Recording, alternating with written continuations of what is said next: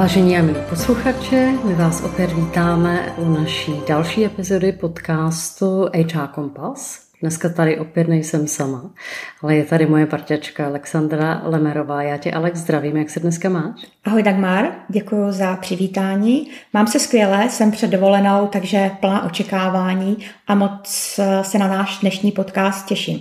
A jaké máme dneska téma? My jsme se zamýšleli nad tím, proč spoustu náborů, říká se, že skoro přes 50% náborů z dlouhodobého hlediska není dobrá volba a ty kandidáti odcházejí. Mm-hmm. Co to vlastně všechno způsobuje? To je asi něco, co bychom chtěli dnes našim posluchačům přinést. Mm-hmm. Dobře, tak my se podíváme nejdřív na nějaké testování těch kandidátů. Proč bychom vlastně měli nějaké naše kandidáty, které bychom případně rádi zaměstnali v naší společnosti testovat? To bude první část. A potom bychom si to nějak rozebrali do hloubky. Podíváme se na testování nejenom osobnostní, ale taky třeba výkonnostní, mm, technických dovedností. Podíváme se také na nějaké case studies, které se taky používají při tom eh, náboru nebo při tom testování kandidátů. Tak se na to pojďme podívat. Tak proč teda testovat? Řekli jsme si, že 50%, je to odhad nějaký, ty statistiky se mohou lišit, náborů nedopadne dobře. A my jsme si vybrali teda tu oblast toho testování. Tak Alex, jakou ty máš zkušenost s tím a proč by si doporučila firmám, aby testovali své kandidáty? Já myslím si, že jeden z základních důvodů je, že špatný výběr kandidáta je strašně drahý. Zase jsou to určité odhady, ale může to tu společnost stát někdy 30 až 50% roční mzdy toho kandidáta. V případě, že se jedná o vyšší nebo nejvyšší manažerskou pozici, tak ta cena může být, skoro dalo by se říct, nevyčíslitelná. Protože nemluvíme jenom o tom, že tomu kandidátovi několik měsíců platíme mzdu, zaplatili jsme personální agentuře za představení a dodání kandidáta, ale máme riziko, že přivedeme do týmu manažera, který rozeštve celé oddělení, může být obrovské. Eh, můžeme přijít o klienta, který s špatným zacházením našeho člověka se může na nás eh, rozlobit nebo ukončit spolupráci, dokonce může přinést i nějaké legal náklady. Takže skutečně reálně ta cena a ten čas, který je spjatý s tím, že toho člověka onboardujeme, školíme, zapojíme do toho další lidi. Když to vlastně všechno spočítáme, ta cena je obrovská. Takže myslím si, že tohle je jeden z hlavních důvodů, proč doporučujeme kandidáty testovat a velice dobře si rozmyslet, koho do své firmy chceme. Já tě možná doplním. Takže aby se naši posluchači mohli představit, kolik ten jeden zaměstnanec stojí, tak obvykle je to nějaký tří až pětinásobek té základní mzdy protože samozřejmě my neplatíme tomu člověku jenom tu základní mzdu, která může být jakákoliv, podle toho, podle, k tomu se dělají takzvané mzdové benchmarky, takže většinou ty firmy vědí, jak se pohybuje ta základní mzda na tom daném trhu, ale samozřejmě my jako podnikatelé, zaměstnavatelé musíme zaplatit úplně všechno to kolem. Ať už je to ten nábor, to testování, nebo prostě oni někde sedí, ty lidi v těch kancelářích a čím větší a úspěšnější firma, tím má také většinou hezčí kanceláře. I když dneska pracuje hodně lidí z home office, tak stále se nějaké, uh, nějaké kanceláře ty firmy drží. Ale vy musíte zaplatit veškerou tu techniku, přenosy dat, všechno, co si představíte, auto, pohonné hmoty, eh, cokoliv, co vás napadne a eh, je mm, nějak eh, spojeno s tím zaměstnancem, to prostě musí zaplatit ten zaměstnavatel. Že proto je to tak ta částka vysoká. A právě když si člověk představí, když špatně naberu a teď najednou tady ty náklady, to je jedna věc, ale to, co říkala eh, Alex, to je strašně důležité, to reputační riziko. Když tak špatně naberete generálního ředitele třikrát po sobě, tak eh, ta firma může opravdu se dostat do závažných problémů, obzvlášť když to třeba bude banka. Tam si to nedokážu opravdu eh, moc dobře představit, jak by tady tohle to mohlo vypadat. Takže to asi eh, by byl ten důvod proč. A teď se pojďme podívat asi na ty metody. A já bych možná začala u strukturovaného pohovoru, což je věc, kterou my obě s Alex velmi Eh, často využíváme. Já jenom osvětlím, co to je a hned eh, předám slovo Alex. Strukturovaný pohovor nebo rozhovor nebo interview je něco, co má pevně stanovenou strukturu. Znamená, většinou jdete od eh, představení třeba firmy, přecházíte k nějakým dalším věcem, jako je třeba představení toho kandidáta konkrétně, kde pracoval, co tam dělal, co byla jeho základní zodpovědnost a podobně a dostanete se samozřejmě až k nějakému konci toho, toho interview. Proč se to dělá? Protože vy se ptáte všech eh, těch kandidátů stejné otázky a na základě toho si to můžete potom srovnat. Jo? Protože když děláte takový ten ad hoc eh, rozhovor, kdy se ptáte po každé na něco jiného, tak eh, velmi těžko budete potom ty odpovědi srovnávat, protože nemáte jak si co. Ono, každá firma to má uděláno úplně jinak, takže někde se může pracovat třeba s nějakými barvami, které vy používáte, někde to můžete hodnotit třeba slovně, ty odpovědi, někde tam můžete mít nějakou škálu a podle toho se potom rozhodnete, koho vlastně chcete nabrat do té společnosti nebo kdo bude ten váš nejlepší kandidát. Jakou máš zkušenost se strukturovanými pohovory, Alex? Já bych úplně podepsala to, co říká, že je to strašně důležité, protože zamezíme určité dojmologie, kterou my si nějakým způsobem vytvoříme, nebo nějaký dojem, pocit z toho, z toho kandidáta. Musíme si uvědomit, že na trhu už je spousta lidí, kteří mají natrénované pohovory, vědí, jak mají udělat dobrý dojem, je na to spousta doporučení. Eh, extrovertnější kandidáti umějí lépe mluvit než, než introvertní. A tohle to všechno může vlastně tak nějak subjektivně nás ovlivnit, který kandidát je nám bližší. A to je něco, z čeho bychom se měli určitě vyvarovat. Strukturovaný pohovor je taky důležitý, nebo pomáhá, protože dává mi určitou příležitost se dopředu na ten pohovor připravit, promyslet si otázky a taky si vlastně jako i zamyslet se, proč se vlastně na tohle to chci ptát, co vlastně tou otázkou budu zjišťovat u toho kandidáta. Jo, důležité je si říct, jaké kompetence si chci ověřit u toho kandidáta. To ale pak souvisí s tím, že si musím říct, koho vlastně přesně hledám, co ten člověk musí nutně znát, jaké musí mít osobnostní nastavení a co případně jsem otevřená tolerovat a mít připravený nějaký školení nebo nějaký mentoring, a, abych pomohla tomu člověku dobře zapadnout do pracovního prostředí. Mm-hmm. Jaké používáš ty ty testy? Já bych možná ještě tě doplnila, eh, co říkáš, protože je strašně důležité mít eh, popsanou tu pozici, vlastně co ten člověk zaprvé má dělat jak by nám měl do toho týmu padnout osobnostně, protože to je strašně důležité a k tomu máme nástroje. A možná já ty uvedu. Velké firmy nebo etablované společnosti mají takzvaný kompetenční model. Je to většinou uděláno tak, že ten kompetenční model je eh, podle pracovních úrovní, protože potřebujete jiný kompetenční set u lidí, kteří dělají administrativu a jiný kompetenční set u lidí, kteří dělají leadership, kteří řídí tu firmu. Prostě tam ty, ty kompetence jsou odlišné. Takže podle toho vlastně se nastaví ten strukturovaný uh, pohovor, protože vy tam půjdete přímo po těch vašich eh, požadovaných kompetencích.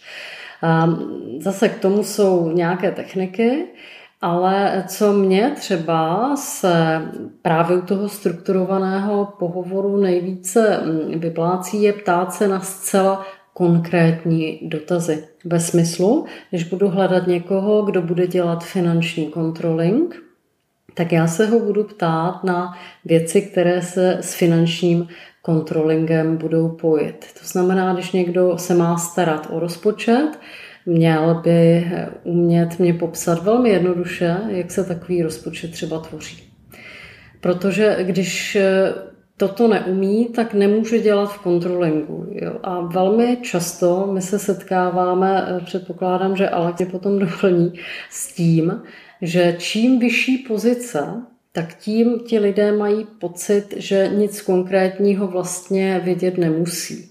A když někdo chce třeba dělat finančního ředitele, tak ho občas velmi překvapí otázka, co to třeba je, já nevím, balance sheet. Jo, co to je, z čeho se skládá. A najednou ten člověk, pokud je to ten rétor, ten eh, člověk, který už možná zapomněl, že ten sheet, nebo ta rozvaha, mluvím teda, teda česky, prostě je potřeba a že se skládá z těch aktiv a pasiv. A co to ta aktiva, co to ta pasiva jsou, to by měl prostě finanční ředitel vědět. A vůbec by o tom neměla být žádná velká diskuze. A mě třeba pobavil příběh teď právě Alex, když jsme eh, spolu trávili čas, byli jsme v Hamburgu a tam jsme si samozřejmě vyprávěli různé historky. A hrozně mě zaujalo to, když, eh, eh, když děláte pohovory a občas vám to někdo vypne, protože nedokáže, nedokáže zodpovědět, konkrétní dotaz. Takže i tady tohle to se stává. Možná zkus to, pokud si vzpomeneš na tu historku, zkus to doplnit, protože mně se to stává a stávalo taky docela často. Tohle byla vysoce technická pozice a my máme na technické pozice připravenou sadu, sadu otázek a náš konzultant, odborník na IT, eh, šel prostě podle nějaké osnovy a měli online s kandidátem, diskutovali, položili mu otázku a teď už nevím, nějak něco kolem troubleshootingu, kolem sítí a pro kandidáta to byla asi složitá otázka, no tak prostě položil mm, a vypnul se a, a byla už jenom černá obrazovka. A od té doby jsme nebyli schopni se mu jako dovolat, ani, ani nám to vlastně nevysvětlil, proč, hmm. proč se odpojil. Nejdřív jsme si mysleli, že jsme přišli o síťové spojení, ale hmm. pravděpodobně ten problém byl úplně, úplně někde, někde jinde. Takže ale myslím si, že hmm. bylo naprosto jasné, že tohle to není náš kandidát. Hmm. Hmm. Že ono je možná tady tohleto dobrý si vyzkoušet, proto by vám také doporučujeme za Alex ptát se konkrétně. Protože eh, pokud chci dělat nějakého síťového specialistu a neumím troubleshooting, tak úplně asi to není ideální kombinace. Ehm, bývá to opravdu velmi časté, já jsem se s tím setkala xkrát, kdy obzvlášť eh, lidi, kteří jdou na nějakou obecnější pozici typu CEO, což je generální ředitel, tak eh, mají pocit, že eh, prostě už je to jenom o tom eh, v leadershipu, o tom, jak budou tedy dělat nějaké strategie, vize a podobně. Což samozřejmě na jednu stranu je pravda a chcete takového člověka, aby vám řídil firmu, ale zase na druhou stranu ten člověk musí mít i nějaké, nějaké zkušenosti, znalosti a dovednosti. A z toho důvodu to, to eh, se snažíme odhalit už při tom prvotním strukturovaném pohovoru. Alex, eh, ty už si to zmínila, že děláte velmi často online pohovory. Máš zkušenost třeba s videointerviewingem nebo s videopohovory ve smyslu automatu? Já osobně takovouhle zkušenost nemám, takže nemůžu to nějakým způsobem komentovat. Myslím si obecně, že pro nějakou úvodní selekci eh, to může jako urychlit, eh, urychlit ten proces, speciálně když eh, očekáváme nebo máme relativně větší množství zájemců o, o tu pozici. Mhm. Já možná jenom dovysvětlím, jak to vypadá takový automat, videoautomat na interview. Vypadá to tak, že vy se dostanete do nějakého prostředí, tam se přihlásíte, ono vás to snímá přes kameru a jsou tam nějaké otázky. Většinou jsou velmi jednoduché, zase pokud se budeme bavit o, já nevím, o účetní, tak se ho zeptáte, jak by, já nevím, zaúčtovali nějakou fakturu nebo něco takového, co prostě ten účetní musí vědět. A je to velmi krátká vlastně otázka, ten člověk okamžitě může odpovídat, on se nahrává na to video a jsou tam třeba dvě takové otázky a vy se potom na to můžete podívat a můžete si vyhodnotit, zdali s tím člověkem budete chtít dál komunikovat či nikoliv. Velmi často se stává to, co zmínila před chvilinkou Alex, tu zkušenost s tím vypnutím, takže tam eh, se tohle to stává velmi často. Takže zase pro vás je to úspora času, Protože pokud se vám přihlásí třeba, já nevím, 500 eh, lidí na danou pozici, což se může stát, tak eh, samozřejmě nezve se 500 lidí na eh, jistou pozici, ale pozve se jenom nějaká část, která splní nějaká základní kritéria, ale i tak vám to ušetří určitě čas a peníze. Pojďme se podívat na nějaké výkonnostní testy, případně psychodiagnostiku. Používáte to, Alex? My nepoužíváme úplně výkonnostní testy v takovém tom pojetí, ale velmi ráda používám logické testy. Je to asi 20, 20 otázek, testovaný má limitovaný, limitovaný čas. Jsou to skutečně velmi jednoduché, ale logické otázky, něco málo na pozornost a byli bychom překvapeni, jak přesně i kandidáti na finančního ředitele se můžou s takhle logickým, jednoduchým testem jako zapotit. A myslím si, že tam přesně jako můžete odhalit, jak má ten člověk cit pro detail, jak trošičku funguje pod stresem, jak, jak k tomu přistupuje seriózně. Prostě spousta dalších věcí se dá na takovém velmi jednoduchém logickém testu odzkoušet. Mm-hmm. Ty výkonnostní testy eh, fungují velmi podobně. Bývají většinou matematické, verbální, anebo ty asi používáš ty logické, to je třetí varianta. Dělá se to online, jo, takže není to nic mm, zase, co byste si nemohli dovolit, ani to není drahé.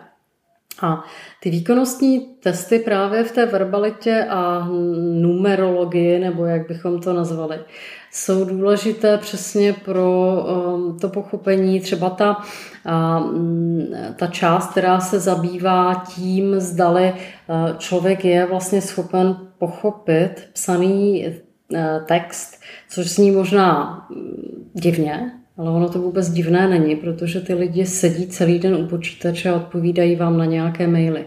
A velmi často se stává, že eh, je to taková, eh, možná to znáte z nějakých školení, ale vždycky je tam taková ta hra eh, o, tom, o, to, o, té, poš, o té poště. To znamená, že někdo řekne slovo a desátý člověk řekne, jaké to slovo mělo být a obvykle se řekne úplně jiné slovo. Tak proto se zkoumá, zdali člověk je schopen vlastně pochopit ten psaný text. Protože eh, se domnívám, že to bývá největší problém ve firmách, že my o koze a ten druhý bohužel o voze.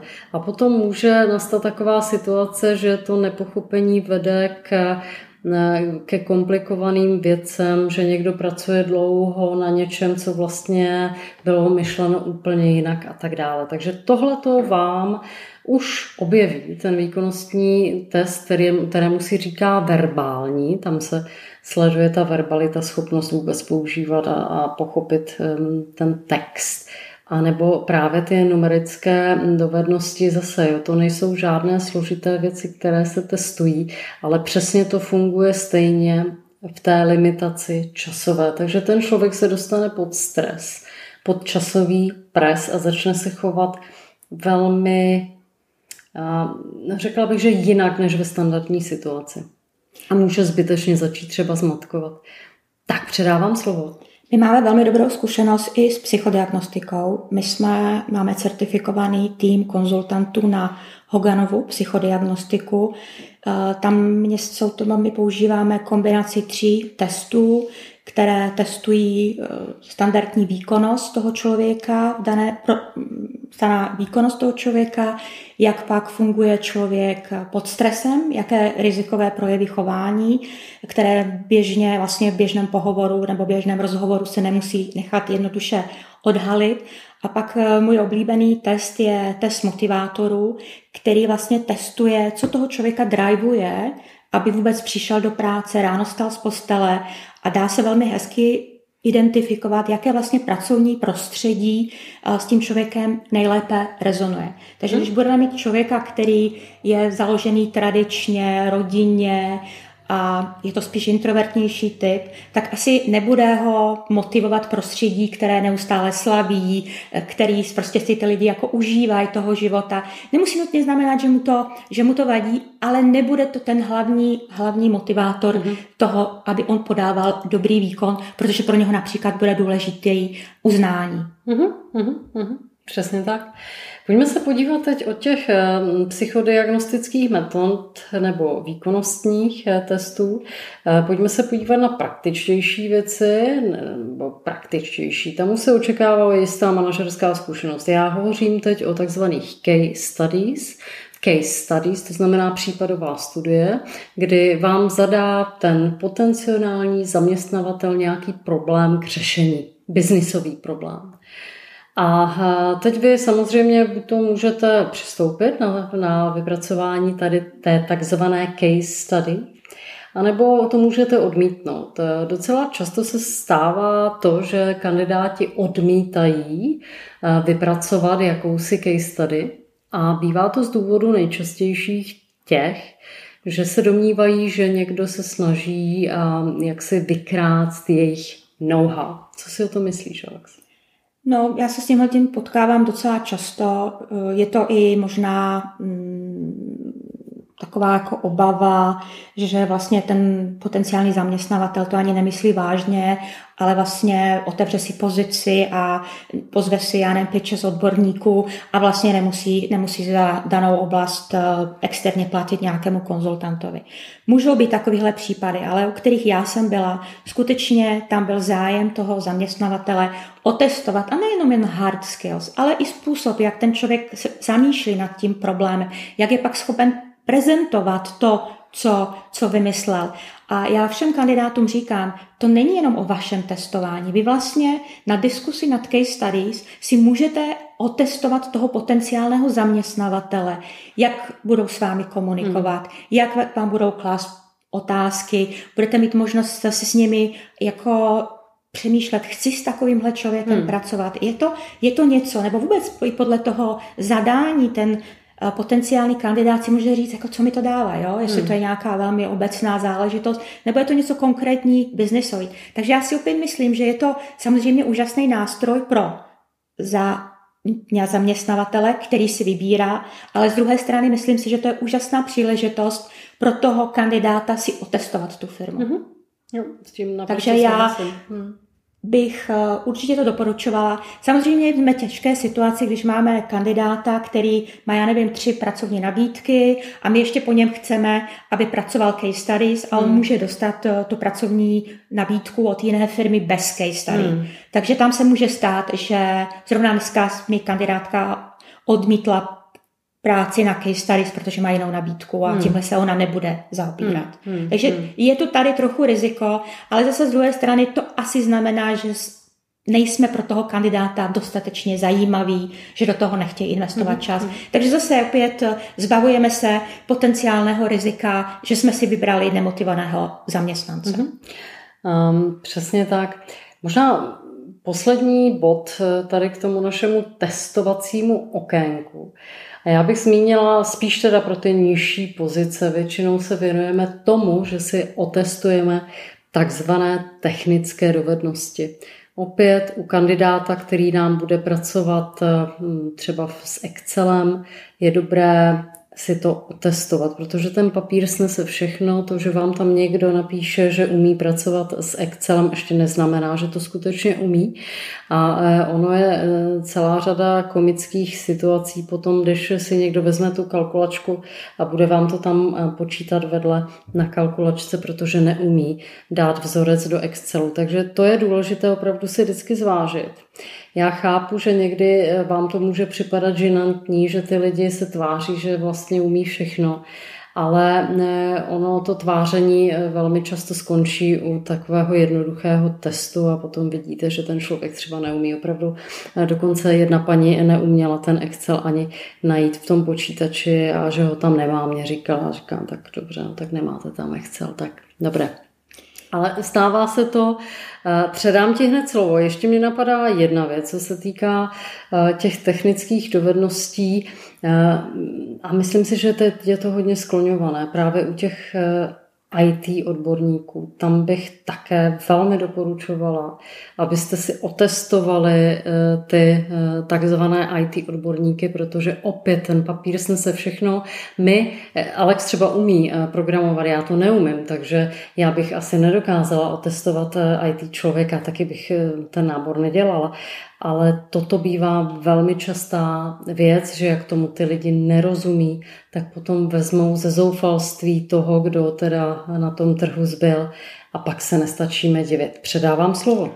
Ty jsme také krásně nahrála, proto ty odborné IT pracovníky netestuju já, i když bych, myslím si, že spoustě věcí rozumím, ale já tam prostě dávám našeho konzultanta, IT odborníka a vy byste překvapení, jak ty hmm. kandidáti mají respekt. Hmm. Jo, máme spoustu, vystudovali jsme oba dva stejnou školu, máme nějaký podobný background, ale prostě je to muž, a je to, je to ajťák, takže prostě pak už jako odpovídají daleko víc k věci. Nedávno jsme takhle řešili finančního manažera a zase na to odborné testování jsem si najala a přizvala k spolupráci seniorní daňový, daňovou poradkyni mm-hmm. XPVC a taky bylo krásně vidět, mm. jak prostě ty kandidáti odpovídali na ty technické, odborné, finanční otázky s velkým respektem, protože věděli, že na té druhé straně sedí odborník a že oni prostě jako fakt musí uh, seriózně, seriózně odpovídat. Ale teď ještě mě napadla jedna věc, o které jsme spolu mluvili. Uh, občas, pokud je to pro nás skutečně velmi důležitá pozice, která bude mít velký dopad na tým, uh, doporučuji skutečně neuspěchat to rozhodnutí. A teď jsem četla, alebo slyšela jako zajímavou radu, vemte toho člověka na oběd, nebo zajděte si s ním na kafe. Hmm. A jo, ani do rodiny si jenom tak někoho nevezmete bez toho, že byste s ním nešla na rande, nebo, nebo si s ním nedala kafe. Takže jako já myslím si, že je potřeba být dostatečně kreativní v tom, co potřebuju si otestovat, hmm. abych skutečně měla jistotu, že je to ten člověk, kterého do toho týmu potřebuju. Hmm. Teď se mi připomněla jednu věc, která už eh, samozřejmě se dělat v dnešní době nemůže, ale dříve, když já jsem začínala, já jsem pracovala pro německou společnost a tehdy ještě eh, německé firmy na německém trhu fungovaly tak, že když vybírali manažera, ředitele pro tu danou firmu, tak přišli toho člověka navštívit domů. Neočekávaně, nepozvaní, protože oni chtěli vidět, jak ten člověk žije. Skutečně? Ano. Tehdy to, a to bavíme se, je to více než 20 let zpátky, jo? a tehdy nebyly takové ty GDPR a všechny tady tyhle ty diskriminace a podobně úplně tak jako rozjetý. Takže tehdy se to tak dělalo. Já jsem nejdřív, protože to pro nás bylo samozřejmě nemyslitelné. A ty Němci eh, s tím přišli, jako že bychom to měli otestovat, tak jako to jako nemůžete, že jo, základní listina práva svobod, nedotknutelnost majetku a tak dále. A oni to skutečně dělali, ale tam to byl vlastně nějaký tržní standard. Oni věděli, že ten člověk bude třeba předseda představenstva nebo bude člověk, který bude skutečně tváří té společnosti, banky nebo čehokoliv. A oni si ne- nemohli dovolit přijmout člověka, který bude žít v nějaké s prominutím pastoušce, když tam bude brát 100 tisíc euro měsíčně. Nebo bude prostě naprosto vést nějaký podivný eh, život takže tak se to dříve dělalo, dneska no tak teď to, to není můžem, možné. Teď se, teď se můžeme podívat na Facebook, ano, to, Instagram, to je, to je, takže já si myslím, že ty sociální ano. sítě to můžou. Možná to nahradili, to je pravda. Do jisté, do jisté míry, ale zase strašně záleží, co si ty lidi po sobě hmm. Eh, sdělí, že? Nebo jak, jak jsou otevření a jak případně co mají všechno zahajdovaný, že? A propos, ale tady tohle to je velmi důležitý bod, co si teď zmínila, protože když se dělá nábor, tak samozřejmě se dělá potom, když už se to dostane do té fáze, že už ten klient nebo ta firma zvažuje skutečně pracovní nabídku, tak se dělá takzvaný background checking. To znamená, že ten člověk se lustruje. Dělá se to u těch vysokých pozic. Zase si představíme nějakého ředitele banky nebo prostě člověka, který bude mít obrovský rozpočet, bude zodpovědnost mít za celou velkou třeba firmu. A tam už se, eh, dělá se to samozřejmě se souhlasem, jo? to není žádná, eh, žádná partizánština, nicméně tam se budou kontrolovat i ty sociální sítě, jak on se tam projevuje, jestli má nějaké rasistické sklony a podobné záležitosti, protože někteří lidi jsou schopni na ty sítě napsat, kde jaký s prominutím nesmysl, vyfotit se tam s kdečím a tak dále a tak dále. Takže to se potom dělá. Takže pokud budete někdy aspirovat na nějakou opravdu velmi významnou pozici, tak bych zvážila, co postujete na těch všech Facebookcích a já nevím, jak se to všechno jmenuje, protože se to bude prověřovat. Mimo to, že budou prověřovat daňové ráje a podobně, to se dělá taky. Tak, my se dostáváme pomalinku, Alex, ke konci našeho povídání, ale my máme před sebou ještě poslední část, která je neméně důležitá. A my jsme si to nazvali jako mentální nastavení. Co to pro tebe znamená právě při tom náboru? Já si myslím, že to je něco, co je taky potřeba vzít v úvahu. Z těch studií nebo z těch průzkumů se ukazuje, že velké množství těch kandidátů, a je to skutečně přes 90% podle těch studií, většinou jsou neúspěšní v těch pozicích ne proto, že by hard skilly neměli dostatečně dobré nebo nebyli schopni dohnat, co ta pozice vyžaduje, ale je strašně důležité, jaké je jejich osobnostní nastavení. Jo, už jsme to trošičku zmiňovali u těch Hoganů, jaký jsou jejich motivátory, jaký jsou jejich hodnoty, jestli skutečně rezonují uh, s hodnotami naší firmy, jak ty lidi jsou schopní řešit konflikty, jakým způsobem jsou schopní komunikovat. Jo? Ty jsi to taky zmiňovala, že to je důležité si to otestovat. A myslím si, že u tohohle toho hodně pomůžou reference. Mm-hmm. A možná tady já doplním Alex zase, aby to bylo takové i s tím, jako jak ty reference, jak o ně požádat. Opět zase žádná partizánská akce, že vezmete telefon, začnete obvolávat eh, ty firmy, kde ten člověk pracoval podle životopisu. To nesmíte udělat, vy nejdřív musíte požádat o souhlas toho kandidáta a on by vám měl dát eh, ty reference, mm, které je potřeba tedy, nebo je možno ověřit.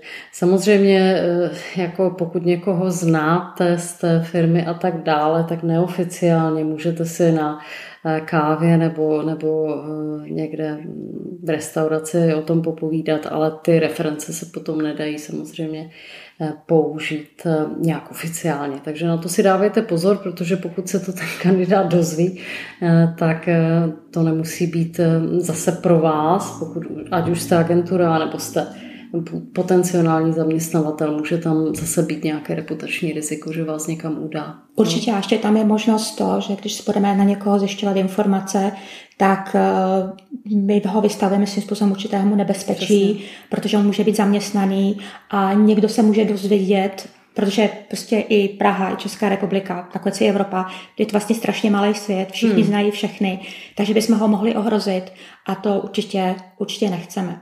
My jsme ještě vlastně na závěr si připravili jedno poslední povídání a to je, že podobná, i když se nám to nezdá, určitá míra testování, vyhodnocování by měla proběhnout i u kandidáta, kterého chceme interně promotovat do vyšší pozice.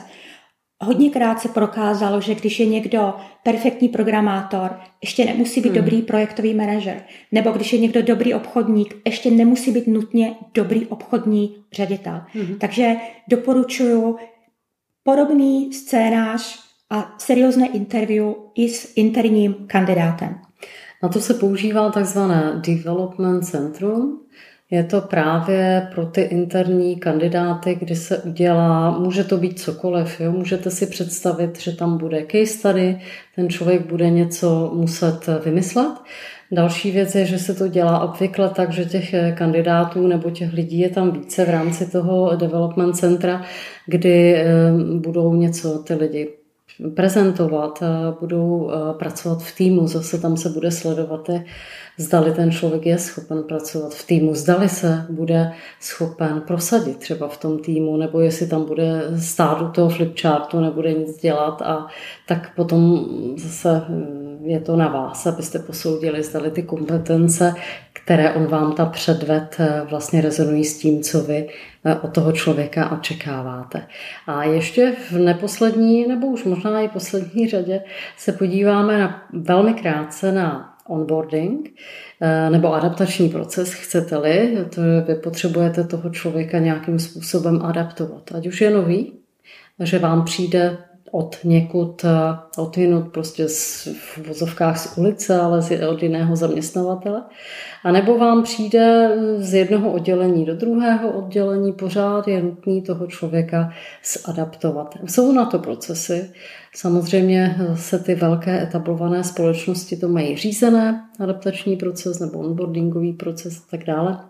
Dneska se používá onboarding na to vyloženě eh, ta první fáze toho přijetí, toho nástupu do zaměstnání a dneska už se používají takzvaný offboarding, což je zase to propouštění, ta, ta druhá fáze.